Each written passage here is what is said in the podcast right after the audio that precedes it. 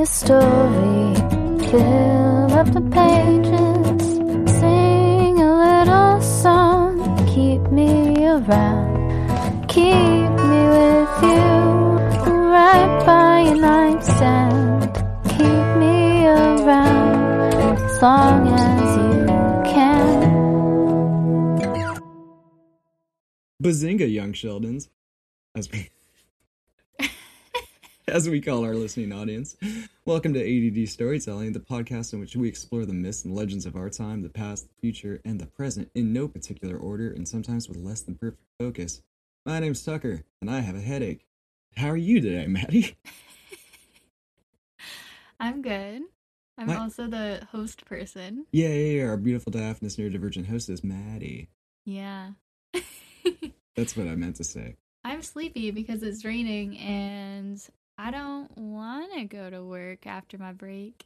My eyes feel like they're falling out of my head. Oh, that Elden Ring will get you. Yeah, it's been too much. I've been doing hardcore Stardew Valley, so Yeah, we're processing the current world events well. yeah, just our main nothing but processing. playing video games. We do also watch videos and read articles about them, but yeah, feel sadness, that sort of thing. About the video games or the war? the war, Oh yeah, you know. that's true. It is. It is all consuming. Mm. But no, it's not dark and dreary. Today's topic, because we're talking about lions. No, I told you. I know, but I wanted you to give the switcheroo here.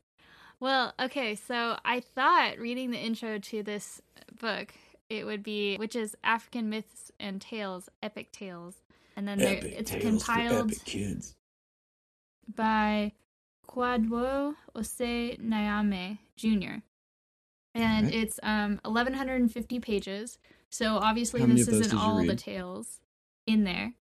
But knowing you and your veracity for reading, I'd say you probably crushed the majority of that book. No, I did read through quite a few of them, and I read some of them that I decided are not relevant enough for this one episode, and I decided to focus on.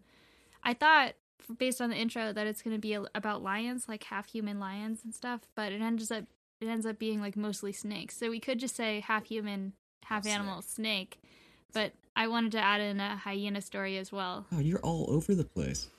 So we're going to It's do snake, A- hyena, Animalia of Africa. and possibly one lion if we have the time.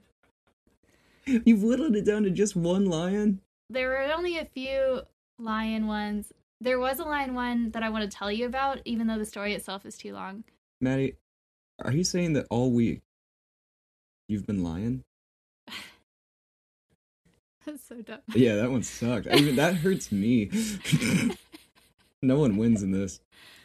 So, do you remember in our Italian folktales one? Boy, do I. The person in the pit? Are we talking about the lady in the pit? No, we're We should talk about, about the lady in the pit, though. the one, the lady who wore the old woman's skin. Mm-hmm. So it was like that in this one lion tale, except it was a lion who ate a woman and then put her skin on and pretended to be a woman and went to live her life for a couple days. And then her mom's like, What the heck? She came back and she has this lion's nature. What's going on? That rips ass. like That's a- so good. A weird, her um, tongue was like scratching the Yeah. child and stuff. And then, you know, kill it. And then she can't milk the cows because the cows are like, That's a fucking lion. I also imagine the skin wasn't like well applied onto the, the lion body, considering felines don't have the most nimble of fingers. Yeah, so I, I don't imagine know. that was a bit of a horror show for the mom. it could have been some sort of magic but I like that mom noticed the tongue before the bulging lion body well, sitting just underneath the skin of her apparently dead she daughter. fit underneath the skin yeah and then um, obviously the mom figured it out saw some Once lion's hair and she was like oh that's a freaking lion no wonder she's been acting like a lion and then that was like basically the end Damn, why did I mean that was really good though. I would have liked to have heard that in its totality.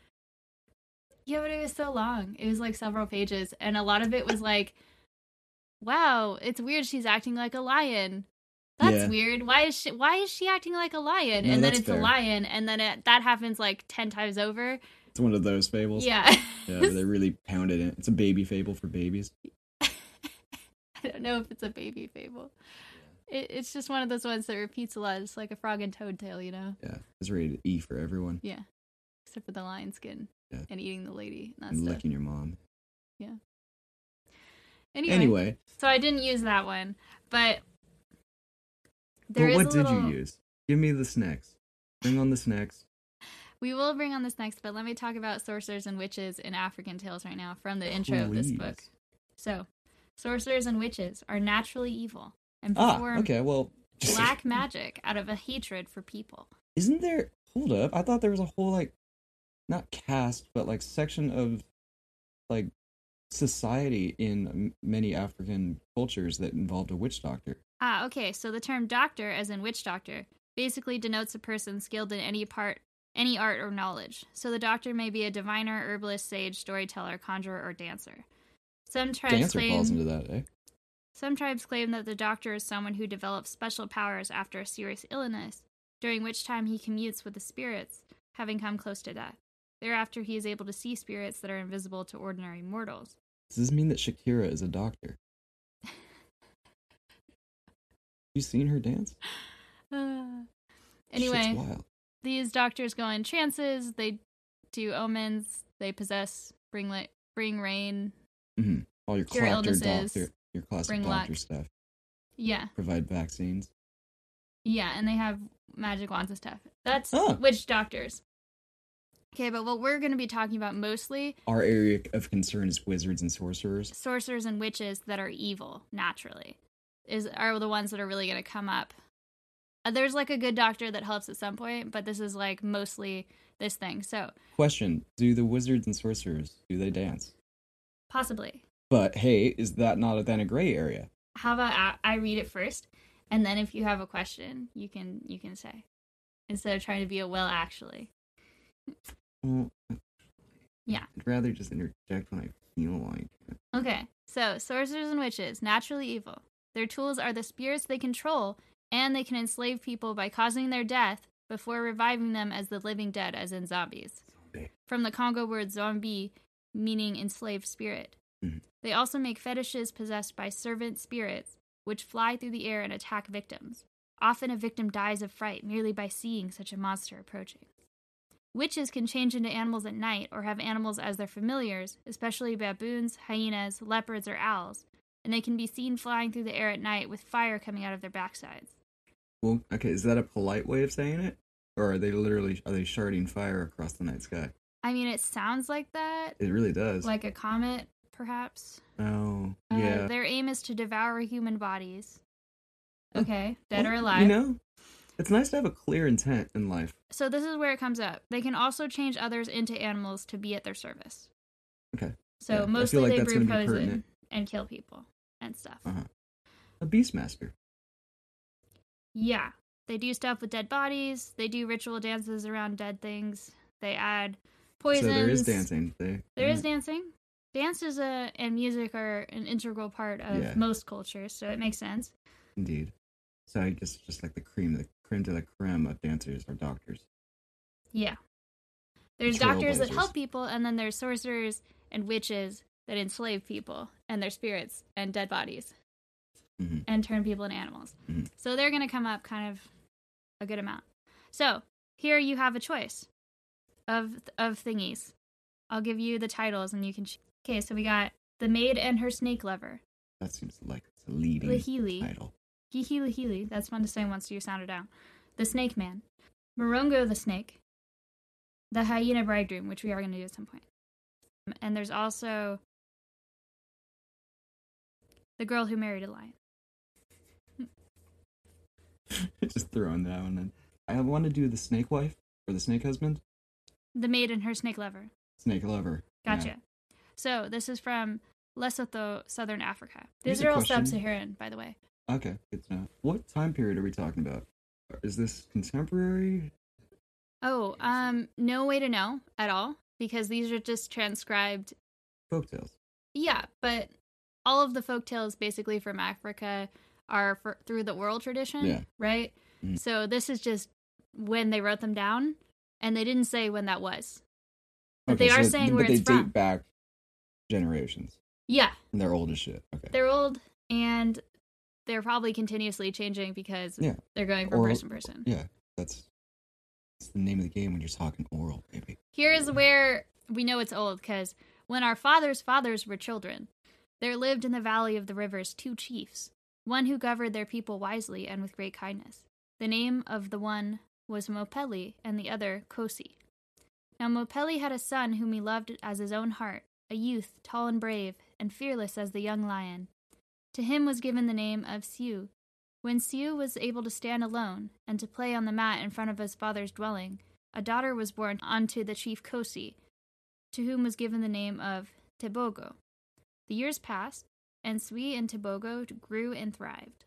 Often the youth drove his father's cattle down towards the lands where Tebogo and her father's maidens worked, and many happy days were spent, while the love each other bore the other grew and strengthened, even as they themselves grew older. When the time came for Sui to take a wife, he went to his father and asked that Tebogo might be given to him, for none other could he wed. Gladly the parents consented, and preparations were made for the wedding. Now, Tebogo had another lover, upon whom she looked with scorn, but who had vowed that never, never should she be the bride of Sui. So he consulted a witch doctor, who promised to aid him. And this is her second partner? Yeah. The, the vile, wretched one. Well, we don't know his name. I know. I said Right vile, wretched. Imagine then his joy when, ere the wedding feast had begun, he heard that Sui had disappeared. Now, thought he, Tebogo shall be mine. But the maiden turned from him in anger, nor would her parents listen to his suit.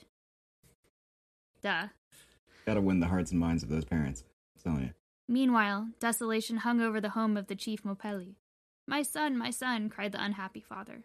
But no voice replied, no son came back to rejoice his father's heart.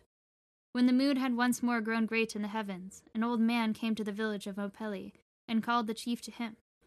Long they talked, and greatly the people wondered. At length they arose, and saluting each other, parted at the door of the chief's dwelling. Mopeli then departed for the village of the chief Kosi, where he remained all night. The next day he returned to his own village and bade his people to prepare a great feast. In the village of Chief Kosi also much wonder filled the people's minds, for they likewise were commanded to make ready a marriage feast, for the chief's daughter, the Levi Tobogo, was about to be married, but none knew to whom. Calling his daughter to him, Kosi said, My child, your lover Sui has been taken from you, so it is my wish that you should marry one who has found favor in my eyes. Tell me, my father, replied Tebogo, who is the man you have chosen for me? Elon Musk. This Let me at least know his story. name. Nay, my child, that I cannot do, answered Kosi. And with this the maiden was obliged to be content. Behold then her horror when she was brought forth to meet her bridegroom, A snake. to find not a man, yeah. but a snake. Say it correctly. a snake. There we are. All the people cried shame upon the parents who could be so cruel as to wed their daughter to a reptile. Yeah. With- Giving her a scary wiggle. Yeah, I'm gonna danger marry that. With cries and tears, Tobogo implored her parents to spare her. In vain were her entreaties. She was then told to take her reptile husband home to the new hut which had been built for them. near the large come, marry this snake. where the cow Into the hut with you and the snake, yes. Tremblingly, she obeyed, followed by her maidens, the snake crawling by her side. I mean, not that weird. Kind of There's, nice. there's like mm-hmm. 20, at least 20 music videos snake. from the early 2000s that come to mind where I'm pretty sure this exact relationship played out. It's When a very she- common motif. Yeah. When she entered the hut, she tried to shut out the snake, but it darted half its body through the door and so terrified her that she ran to the other end of the hut. Nobody put Snakey in the corner. The snake followed and began lashing her with its tail, till she ran out of the hut down to the clump of willows which grew by the side of the pool. Here she found an old doctor sitting, and to him she told her trouble. Hey, is this, hey, This is a nice doctor. My daughter, he said, return to your hut. Do not let the snake see you, but close the door very softly from the outside and set fire to the hut. Well, I mean, I feel like there's other ways of dealing with the snake. oh shit! When all is burnt down, you will find the ashes of the snake lying in a little heap in the center of the hut. Bring them here and cast them into the water. Tobogo did as the old doctor directed her, and while the hut was burning, many people ran from both villages to see what had happened, but Tobogo called them to keep away as she was burning the snake. When all was destroyed, she went up, took the ashes of the snake, which she found in the middle of the ruins, and putting them into a pitcher, ran with them down to the pool and threw them in. No sooner had she done so than from the water arose not a snake, but her lover Sui. Oh, With a joyful cry, she flung in into his arms. And a great shout went up from all the people gathered there. Ah! They're like, "What the fuck?" Ah! As lightning darts across the heaven, so the news of Sui's return re- spread from hut to hut, and great was the people's wonderment. The story of how he had been turned into a snake and banished to the pool until he could find a maiden whose parents would bestow her upon him in marriage, and of how the good old doctor Into had revealed the secret to Mopeli, was soon told. For many days there was feasting and merrymaking in the homes of Mopeli the chief and Kosi, while in the hearts of Sui and his bride Tibogo there dwelt a great content. But the wicked lover fled to the mountains, where he cherished a bitter hatred in his heart against Tibogo and her husband, Oh, and mm. longed for the time when he could be revenged. yeah, setting up the next movie. Yeah, that's like a cliffhanger, and then that's it. That's the rest. That's the end of the story. And there has to have been another story. no I mean. I mean, I'm not saying in this book, but I'm saying in the world, in human existence. Oh yeah, I'm sure they made another in story. Lesotho. Yeah. The wicked lover comes back from the mountains, and they must fight him, and they turn him into a snake, and then whoa, lo and behold, he can find no one. So, The doctor won't help him. That's it. so this story reminded me of when we were camping that one time and we were playing that just fantastic card game, outdated card game of uh, surtri- survival trivia. Oh yeah. Yeah. I I distinctly remember the card that was dealing with how to find uh, food in the desert, and I actually don't remember which was the correct choice, but the two options were A. Set the desert on fire. This will cause the animals hiding in the brush to flee out into the open where they can be more easily caught. Or B. Dig for snake tunnels. Snakes will often tunnel underneath the surface of the of the desert, and their burrows can easily be found if one just digs straight down. I don't remember which was correct because neither of them sound correct. They're both. I think the snake tunnels was the right one, but just the logistics of digging for a snake, and like not knowing if it's there, and then if you find it, that's a good thing. That sounds horrifying. And but then And the then other what one kind of snake? set the desert on fire it was the best wording because that precludes that you have with you the means by which to light a fire hmm yeah. That story reminded me of that fun bit of trivia. Okay. I think the next one we should do is the hyena bridegroom. okay. This doesn't have anything to do with hyena birth though does it? I don't think so. thank God, that's the most fucking metal thing i've ever heard of. It's so upsetting. Yeah, they're all like weird shaped, so I can assume that that's going to be unfortunate. uh, Anyway, the hyena bridegroom. Listener look it up if you want to have a bad day from uh, Malawi. Malawi? That sounds better. From Malawi. malawi South- sounds better Well, I don't know. Southeast Africa.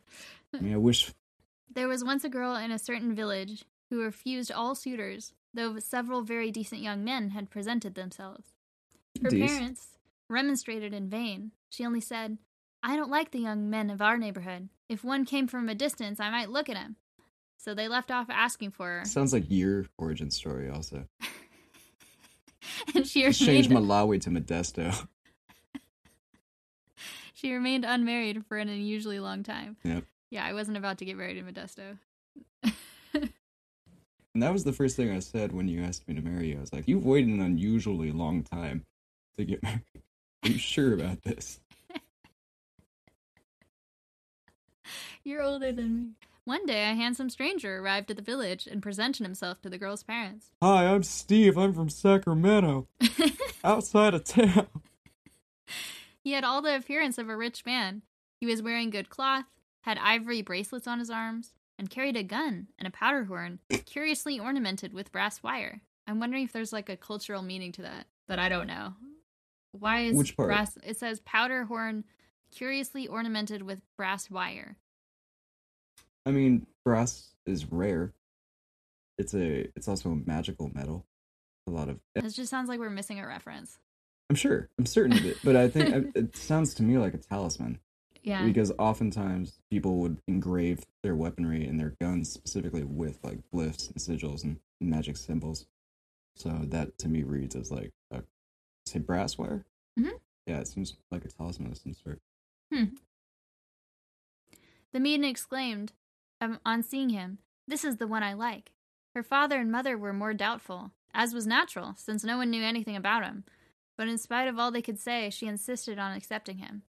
He was, in fact, a hyena who had assumed human shape for the time I knew being. it. That's what their dad's saying. Fuck hyena.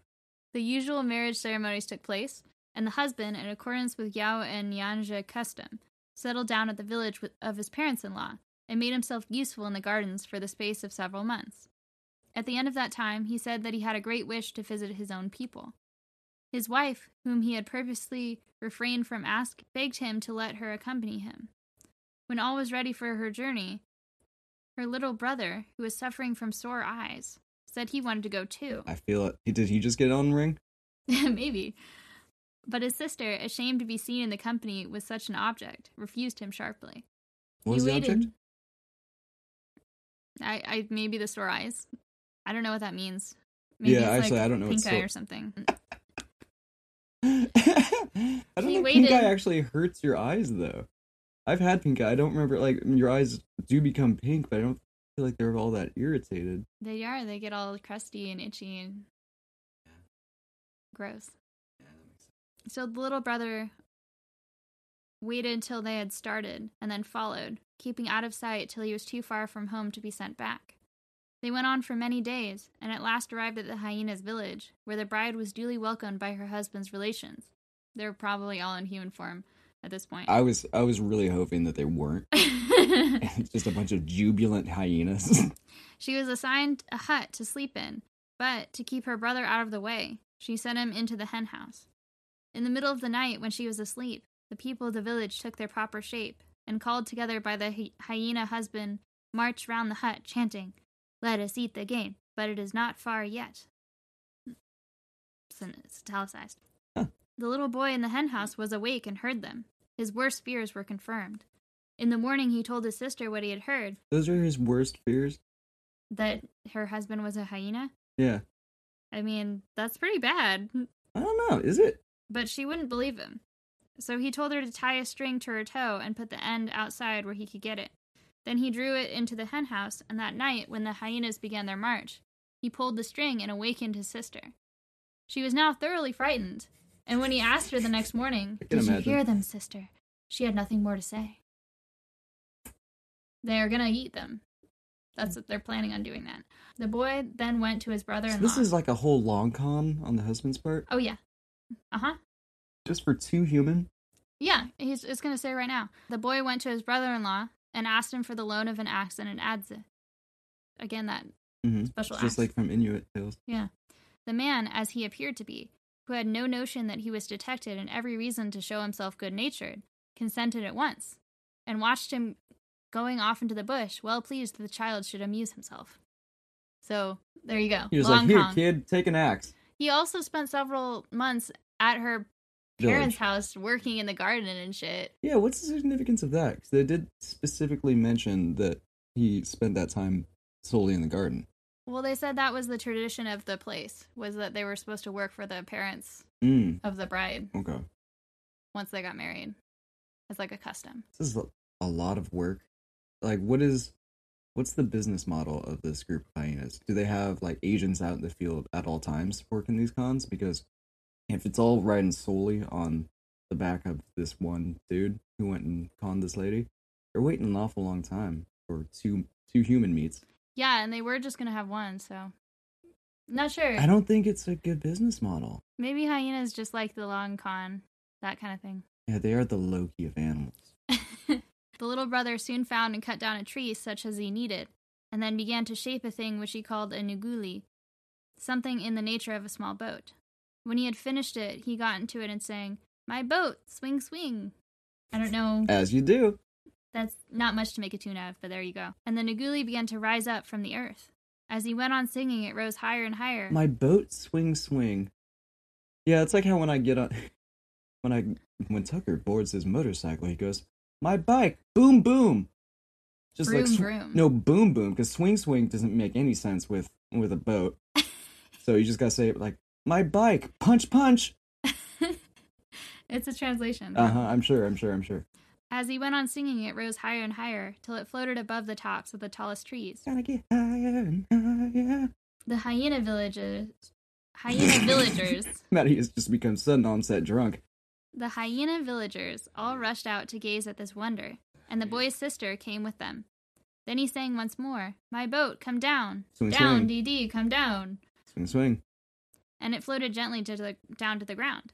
Oh, The people were delighted and cried out to him to go up again. He made some excuse for a little delay and whispered to his sister to get her bundle, which no doubt she had ready, and you had some in. kind of bullshit reason not to. She did so, and when both were safely stowed, he sang his first song once more. Again the vessel rose, and this time did not come down again. The spectators, after waiting in vain, began to suspect that their prey was escaping, and shouted to the boy to come back, but no attention was paid to them. And the Nguli quickly passed out of sight. Before the day was out, they found themselves above the courtyard of their home, and the boy sang the words which caused them to descend, so that they alighted on their mother's grain mortar. The whole family came running out and overwhelmed them with questions.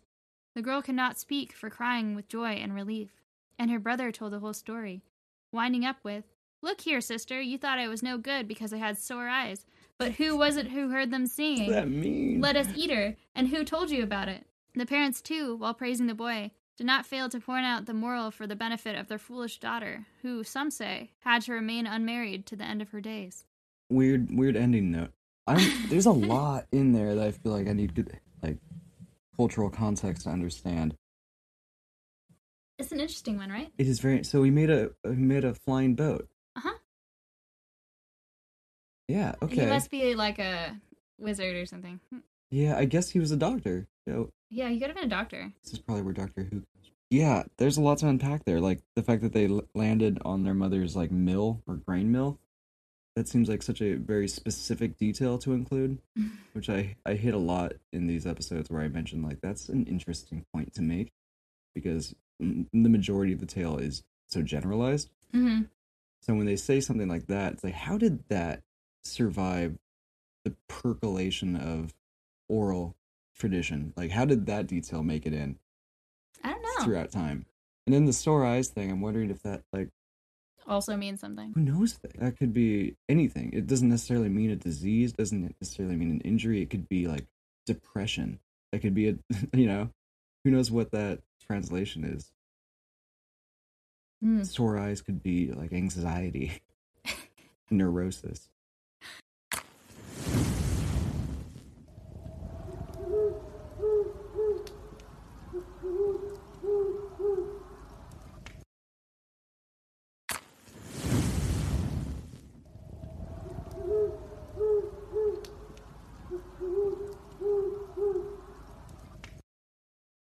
Okay, do you want to do Snake Man or Lion marriage?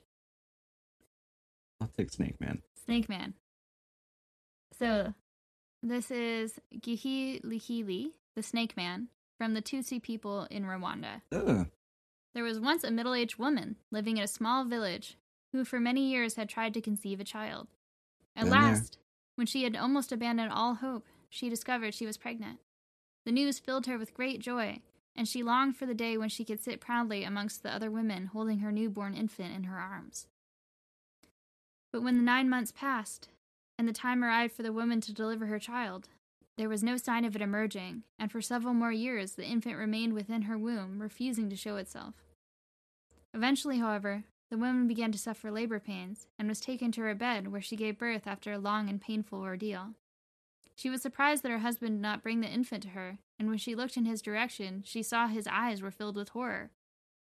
Then she searched for the child, but no child lay on the bed. Instead, she saw a long, thick necked snake coiled Ooh. up beside her, A real girthy bastard. its body warm and glistening, Oh Jesus Christ. its head lifted affectionately towards her. Aw. Fuck me. Suddenly, her husband grabbed hold of a shovel from a corner of the hut and began striking the snake furiously. Hmm. But the woman cried out for him to stop does. at once. Do not harm the creature, she pleaded. Treat it with respect and gentleness. No matter what you may think of it, the snake is still the fruit of my womb. The man lowered the shovel and went outdoors. Soon he returned to the hut accompanied by a group of village elders. They gathered around the bed and began to examine the snake more closely. Took a shovel to her baby snake.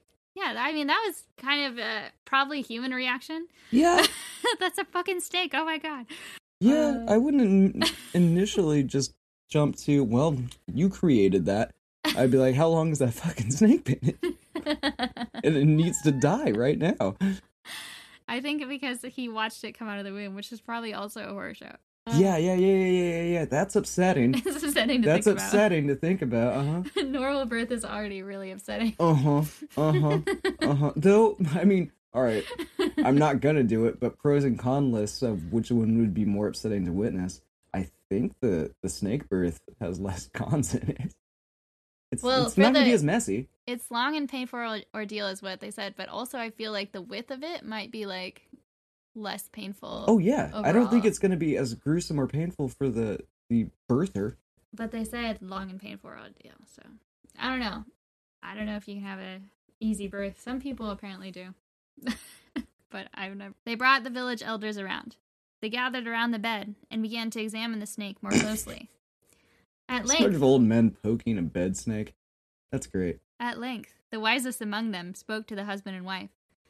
We have no reason to treat this creature unkindly, he told them. Take it to the forest and build a house for it there. Let it be free to do as it pleases. Let it grow to maturity unharmed, so that it may shed its skin in the normal way. The husband carried the snake to the heart of the forest and left it there as the elders had ordered him, making certain that it had a comfortable home to live in and a plentiful supply of food to survive on. The years passed by quickly, and the snake grew to an impressive size, ready for the day when its old skin would be replaced by a new one. And as it wandered deeper into the forest, the most wonderful transformation began to occur. The old skin started to shrink away to reveal a young man, tall, strong, and handsome. The young man stood up and glanced around him. Then, lifting the snake skin from the ground, he took a deep breath and followed the path through the forest back towards his parents' house. Both the mother and father were overjoyed to discover that the snake creature they had abandoned so many years before had Turned into a hot hunk. and, cha- and changed into such a fine and handsome youth. It's Chris Evans. that snake was Chris Evans this whole time. All the other members of the family were invited to assemble at the hut to Come look at our hunk. their beautiful son and had a great feast to welcome him into the community. After their son had been with them for several weeks, the father sat down with him one evening to discuss who would make the best wife for him. I have already chosen the daughter of Buenge to be my wife, the young man told his father. Even while I crawled on my belly through the forest, I knew I would one day marry her. Each time she came to gather wood, I sat and watched, and my love went out to her. Each time she came to get water, my love went out to her. Little creepy son, but sure, why not? He's Let's the snake. Each time she came to cut grass for the young cattle, my love went out to her. You are not rich enough for such a match, her father replied. That's your one concern. His father replied, We are poor people, and she is the daughter of a noble chief. But the son said nothing further on the subject, and called for a great fire to be made. As soon as the flames had grown quite tall, he cast the snake skin which had once covered his body into the center of the fire, calling for his father and mother to keep a a careful watch on it. They looked on in, in amazement as the skin crackled noisily and transformed itself into an array of valuable objects cattle, sheep, and foals. Fowls? Cattle, sheep, and fowls began to leap from the flames. Fowls like chickens? Drums, calabashes, and churns began to appear, Is together with all other kinds of wealthy possessions. Calabash is a word that I fear is on the verge of extinction. I don't think calabash. It's calabash. like a kind of food. Yeah, I know. And I don't. Is it? I thought it was like a tool. No, it's like a big squash fruit thing. Really? Yeah. From the Mayan hero twins thing, Mm-hmm. that one guy's head turned into a calabash on a calabash tree. Do you remember that? I do recall that. Calabash is the term used for artifacts made from the hard shell of a fruit in the gourd family. Once the calabash is dried and hollowed out, it can be used for serving or storing food. Yeah, so that's why I thought it was like a bowl. It can also be used as an inkpot, cosmetic container, and by market women as a money box. So we're both right. Yeah. Okay. So it's similar to a cornucopia, because which also has two different meanings yeah, yeah, yeah. as being like a thing for holding old timey fruit. Yeah. and a lot of and a varied amount of things. it was a fruit that holds stuff once you dry it out and hollow It's it just out. like cornucopia. Wow, the more you know more about you know. stupid words. Calabash. Calabash. Also, you know what else was on the outs? Hmm. Tabernacle. Probably, yeah. okay. Drums, calabashes, and churns began to appear, together with all other kinds of wealthy possessions. Next morning, the father and his son went in search of the daughter of Bitcoin. Wenge. NFTs. and presented to the chief a selection of these goods. The chief was more than satisfied by all that he saw and arranged for his daughter to be married immediately. The young man led his new wife back to his village, where he made a home for them both. They were very happy together and lived a long and fruitful life, enriched by the birth of many healthy children. Son, son, I just thank you so much for this JPEG of this grumpy monkey that you got me from that fire. This is going to be worth so much Ethereum someday. Thanks, kid. The snake man grew old among the people who came to regard him as a man of profound wisdom and courage. Wherever there was trouble, they turned to him for advice, and even after he died, his words lived on in their memory, and they often recounted the story of his birth, mindful of what he had told them. Never allow yourself The to be destroyed. the worst part of his life, his horribly upsetting birth, is the thing that they recounted for generations after. Never Remember allow- when that your father almost killed you with a shovel? He was so upset by the way you were born. Specifically, how you came to be in this world. Yeah, that's what we're going to talk about today. He says, Here's some good advice for the end here. Never allow yourself to be destroyed by misfortune, he had said. Never despair of yourself or of others. And above all, never condemn a person for his appearance. Well, that's good shit. It's a good moral. It's good. Let me see how long this lion story is. Oh, it's good. It's good. Let's do it. it's good. Proof. Proof. Proof, buddy. This is the girl who married a lion Not funny. from the Lamba people, southern Africa. A lion went to a village of human beings and married. Bullshit. Get the fuck out of here. No, it didn't. and people thought that maybe it was but a man and not a wild creature.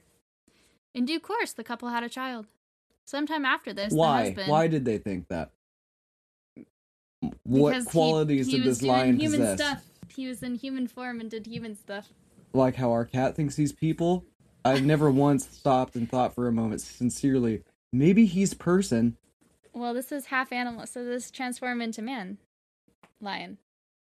You know, this is different, and can have a marriage apparently. Sometime after this, the child, the husband proposed that they should visit his parents, and they set out, accompanied by the wife's brother. Once again, the animal wanted to go visit I- its yeah, people, uh huh. like the hyena story. In several parallel stories, a younger brother or sister of the bride desires to go with her, and when she refuses to follow the party by stealth, but there is no indication of this here. So it's just a solo venture. Uh, the Bride brother, the wife's brother, comes. Oh, so it, yeah, time. there is another tag along. Mhm. Does he have sore eyes? no, he's just chilling. At the end of the first day's journey, they all camped in the forest, and the husband cut down thorn bushes and made a kraal, a mutanda. Yep. After which he went away, saying that he was going to catch some fish in the river. Which is ironic because those are constructed to keep lions out. So that's kind of fun. Yeah. When he was gone, his the brother said to his sister, "He has built this kraal very badly." Oh, so that's that's like a, a part of the story. And he Ju- took his axe. To our listeners, if anyone doesn't know what they're describing, there is traditionally like it's, it's like a small wall made of like thorn bush. Surrounds small encampments or villages in order to keep predators out in the evening times. the brother-in-law, sorry, the wife's brother, took his axe and cut down many branches with which to strengthen the weak places. Meanwhile, the husband had gone to seek out his lion relations, and when they asked him, "How many animals have you killed?" he replied, two and a young one." So that's like he's saying the two adults and the child. When darkness fell, he had become a huge male lion and led the whole clan with a contingent of hyenas to attack his camp. Jesus Christ. Those inside heard the stealthy footfalls and sat listening. The lions hurled themselves on the barrier trying to break through, but it was too strong, and they fell back, wounded with thorns. They went and re-upped it.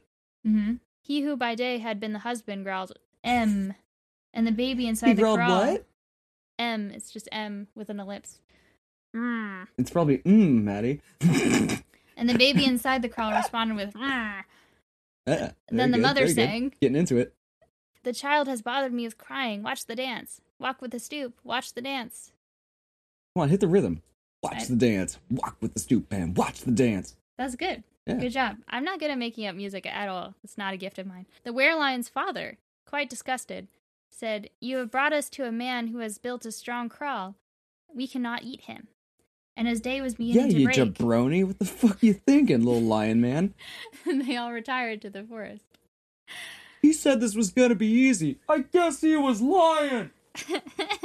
Jesus. It was better that time for some reason. When it was light, the husband came back with his fish and said that he had been detained adding, You were nearly eaten, meaning that his absence had left them exposed to danger. It seems to be implied that the others were taken in by his excuses, but the brother, at any rate, must have had his suspicions. When the husband had gone off again, ostensibly to fish, he said, See, it was that husband of yours who wanted to eat us last night. Also, I all right, I have to point that out. The inclusion of ostensibly screams to me that some people have fucking fought hard about what he did there in this at this point in the story in the past, like in the oral tradition.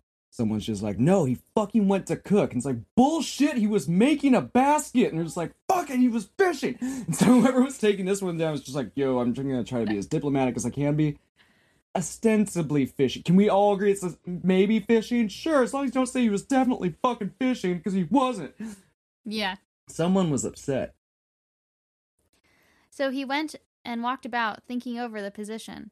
Presently he saw the head of a gnome, Sorry? Akachakulu. That's a gnome? Yeah, a We're in gnome territory now? from a deft in a tree. It asked him why he had come, and on being told said, You are already done for. Your brother in law is an ogre that has finished off all the people in this district. The creature then asked him to sweep out the midden inside his house, and after he had done so, told them to cut down a tree, which it then hollowed out and made into a drum, stretching two prepared skins over the ends. It then slung the drum round the man's waist, and said, Do as if you were going to do this, that is, raise himself from the ground. And behold, he found himself rising in the air, and reached the top of a tree. The gnome told him to jump down, and he did so quite easily. So you got a magic drum from the gnome. This seems like it definitely so just seems like a mutation of the the story you told about the hyenas. Yeah, it's Like, another it- it- variation, I think. Yeah, it has to Because the hyena same bridegroom place. one is right after it. Okay, But yeah, it's it- from Moali, and this one's from uh, Rwanda. No, that Lamba. Rwanda was the last one. This one's Yeah. yeah. This it, it just has to be a mutation of that same or, original story. Mm-hmm. Then it said, Put your sister in the drum and go home. So he called her, and having her stowed in it with a baby, rose up and sat in the tree top, where he began to beat the drum. The lion, hearing the sound, followed it, and when he saw the young man in the tree, said, Brother in law, just beat a little. So the man beat the drum and sang. Boom, boom, sounds the little drum. Off the sounding drum sounds the little drum. Ogre dance sounds the little drum. Off the sounding drum sounds the little drum. Hmm, that That's was good. slightly That's a beat. good. You did it. It was terrible. You went. You went. You got into it though. I appreciate that. It's like the boat with the swing swing. No, I'm just saying. Like once again, the song's not. I mean, the song is more fleshed out than I'm in a boat swing swing. But the lion began to dance, and the skins he was wearing fell off and were blown away by the wind, so he had to go back and pick them up. Meanwhile, the drum carried the fugitives on, and the lion pursued them as soon as he had recovered his skins. Having overtaken them, he called back into the tree, Brother in law, show me my child, and the following dialogue took place. What, you lion? Am I going to show you a relation of mine? Would I eat my child? Conveniently ignoring the fact that he himself announced the killing of the young one. How about the night you came? You would have eaten us. Again, the brother in law beat the drum, and the lion danced, apparently unable to help himself, You can't. When you hear a good drum beat, you, you got to get up and jiggy. and as before, lost his skins, stopped to pick him up, and began the chase again, while the man went springing along the tree tops like a monkey. At last he reached his own village, and his mother saw as it were a swallow settle in the courtyard of his home. So, as it were, a swallow settle in the courtyard of his home. Okay. She said, Well, I never. Greeting, Yeah, my child. You know, this is fucking translated by a British person. Well, I never. Or they're Southern. Or they're southern. Well, Yeah. I never. and asked where his sister was.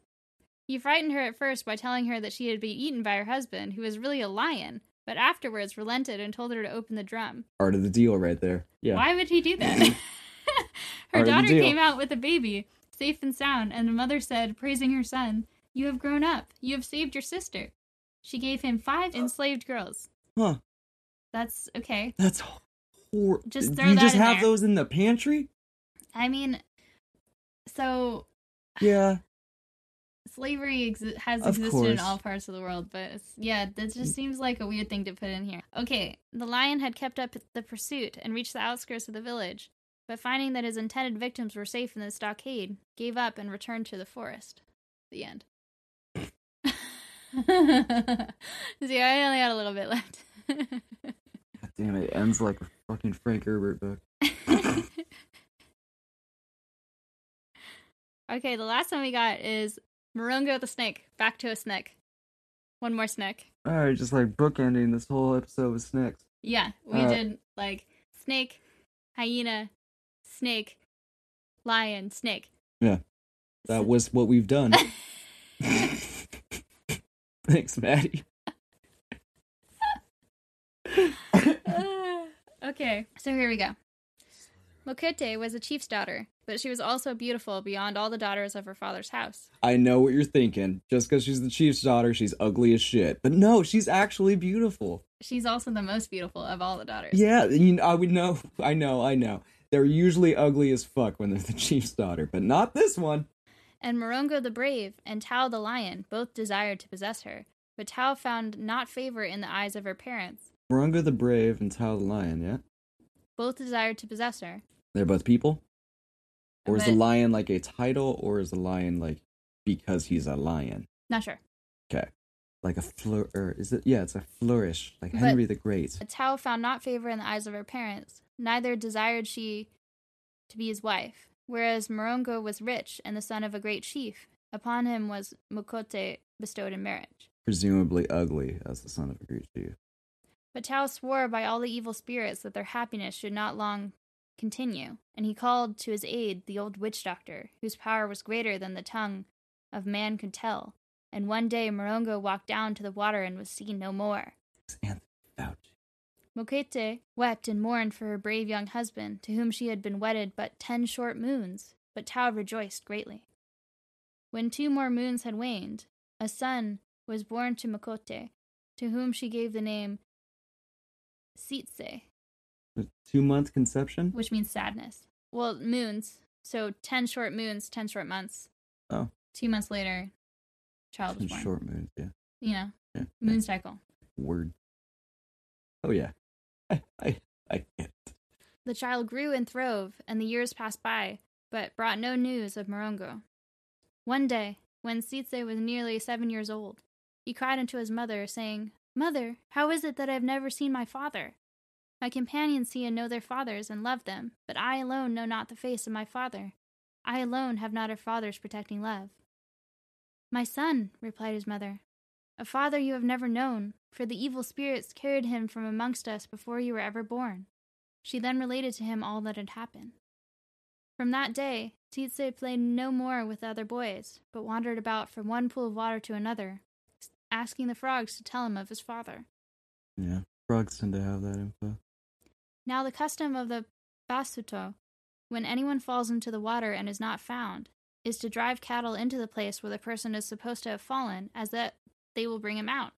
Many hmm. cattle had been driven into the different pools of water near Morongo's village, but as they had failed to bring his father, Tsitse knew it was not much use looking near home.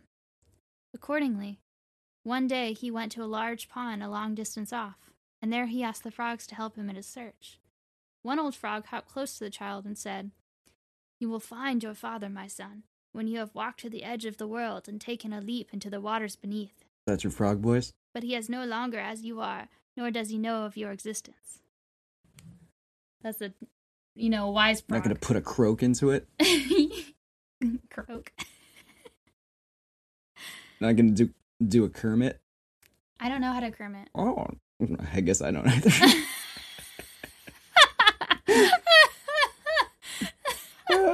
I was about to dive into Yoda. okay. This at last was the information Tsitse had longed for, for now he could begin his search in real earnest. For many days he walked on and ever on. At length, one day, just as the sun was setting, he saw before him a large sea of water of many beautiful colors.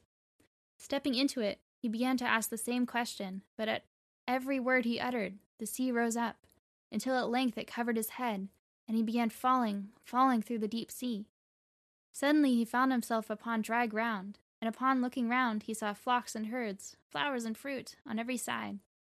At first he was too much astonished to speak, but after a little while he went up to one of the herd boys and asked him if he had ever seen Tsitsa's father. The herd boy told him many strangers had visited that place, and he had better see the chief, who would be able to answer his question. Pump the brakes real quick. So he just fell through an, a, a sea portal? That's right. Okay. Just making sure. I, Like the frog said. yeah, it is like the frog said. That's true. Okay. When Sitse had told his story to the chief, the old man knew at once the great snake which dwelt in their midst must be the child's father. So, bidding the boy to remain and rest, he went off to consult with the snake as to how they should tell Sitse the truth without frightening him. But as they talked, Sitse ran up to him, and seeing the snake, at once embraced it, for he knew it was his father. Then there was great joy in the heart of Morongo. Just saw that in those snake's eyes. That's my pop pop there. Yeah, Morongo, his father, the snake. Give me those pop pop kisses. For he knew that by his son's aid he should be able to overcome his enemy and return at length to his wife and home. You have an he has an enemy? Tao the lion, who Oh, cursed him to be yeah, a snake. That one. But Tao the lion that might be a person, might be a lion. The lion probably another half human person. Yeah. What do you what do you think his other half is? Lion. Yeah, that's a good guess. Was gonna say hippo. So he told Sise how Tao had persuaded the old witch doctor to turn him into a snake and banish him to this world below the earth.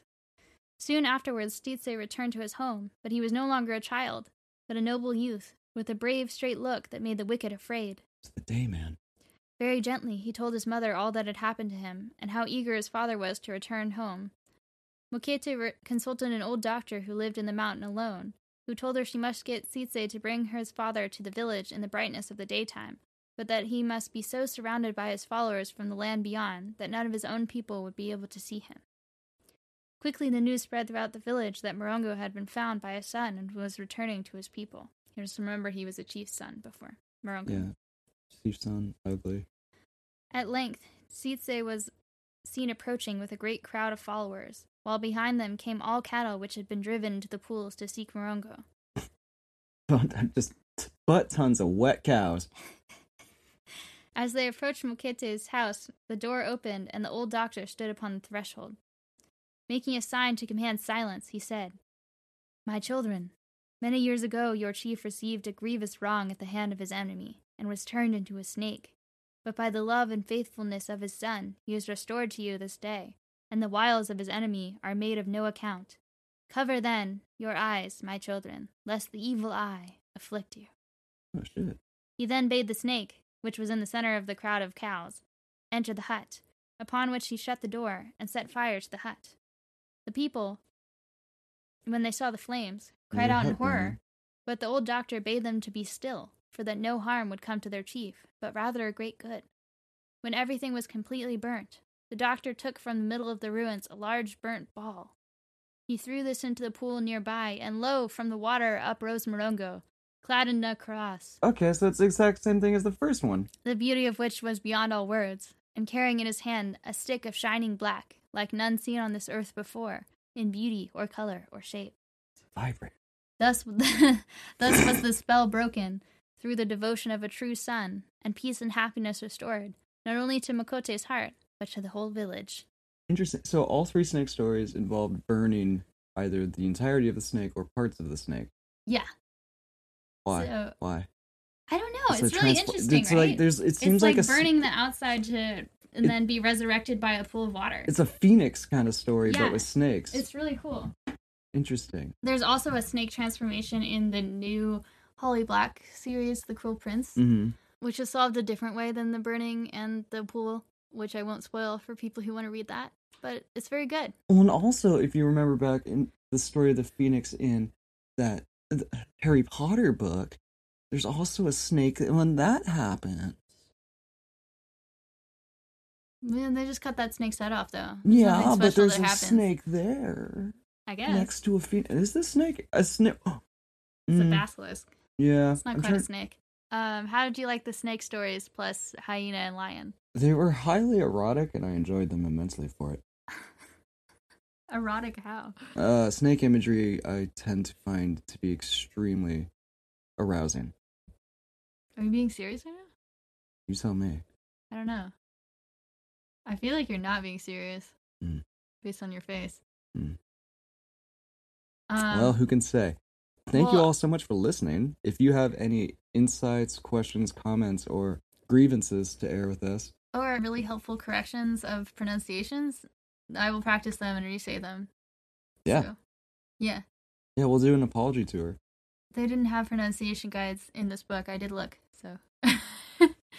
Not that hard. also, it might be like because they're all from different areas. The pronunciation is probably different anyway. For each story, yeah, yeah. totally. so I don't know, but would have been cool. Well, Um, Also, feel free to write in and tell us about how much you enjoyed Maddie's frog voice, our songs, our singing, and our character work this week. what should they email to? You should do ADD Storyteller at gmail.com. ADD Storyteller at Gmail. We love to get emails. That's also, rude. if you want to support our podcast, you can do that through the link in the description on Spotify, or you could go to our website and If you want to dox me, I'm on LinkedIn. Find me there. you Maddie, can follow us on Instagram. What's our Instagram, Tucker? Our Instagram is ADD Storytelling Podcast. Yeah. So follow us on Instagram if you want to see all the cool posts that Tucker does every week with a new photo. Anyway, y'all, thank you so much for joining us. Thanks for listening. We had a good time this time. Yeah. Um, as always, my name has been Jeff, and this has been Skylar. Uh, thank you, and Tucker we'll and catch Maddie. you next week. Bye.